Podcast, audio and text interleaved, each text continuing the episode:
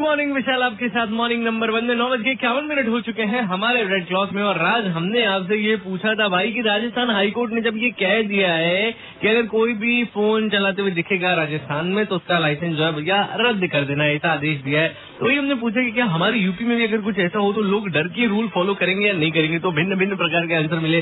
कुछ लोगों ने तो कहा कि नहीं भैया, नहीं करेंगे। सौ दो सौ थमा के निकल लेंगे, अपना भी काम बन जाएगा, उनका भी काम बन जाएगा। कुछ लोगों ने कहा कि हाँ भाई रूल जो है वो फॉलो करेंगे। वैसे मेरे हिसाब से देखो, मैं तो ये बता रहा हूँ कि अगर ऐसा थोड़ा स्ट्रिक्ट कानून आ जाए ना, और उसे फॉलो किया जाए। हमारे यहाँ क्या होता है, एक हफ़्ते, दस दिन, पंद्रह दिन मैक्सिमम उड़ के एक महीने तक ऐसे कड़ाई से रूल फॉलो होगा, उसके बाद आ रहे हटाओ यार, कौन करे, कहे को करे, जिसको जैसे जाना है, जाने दो।